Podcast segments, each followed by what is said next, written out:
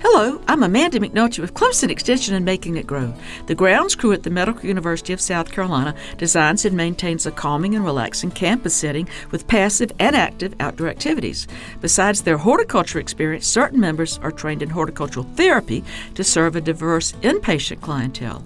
Each week, horticultural therapy members coordinate with medical experts, for example, devising programs for those receiving chemotherapy or for children with emotional or physical diagnoses, often having to create a horticulture activity without plants or soil. One example is a pine cone feeder with nut butters containing no peanuts and then rolled in seeds. Flowers made from paper or cloth can brighten a patient's room without adding fragrance or pollen. People involved can focus on the creative process rather than an illness and enjoy the therapeutic social interaction of working alongside others. Funded by South Carolina Farm Bureau and Farm Bureau Insurance.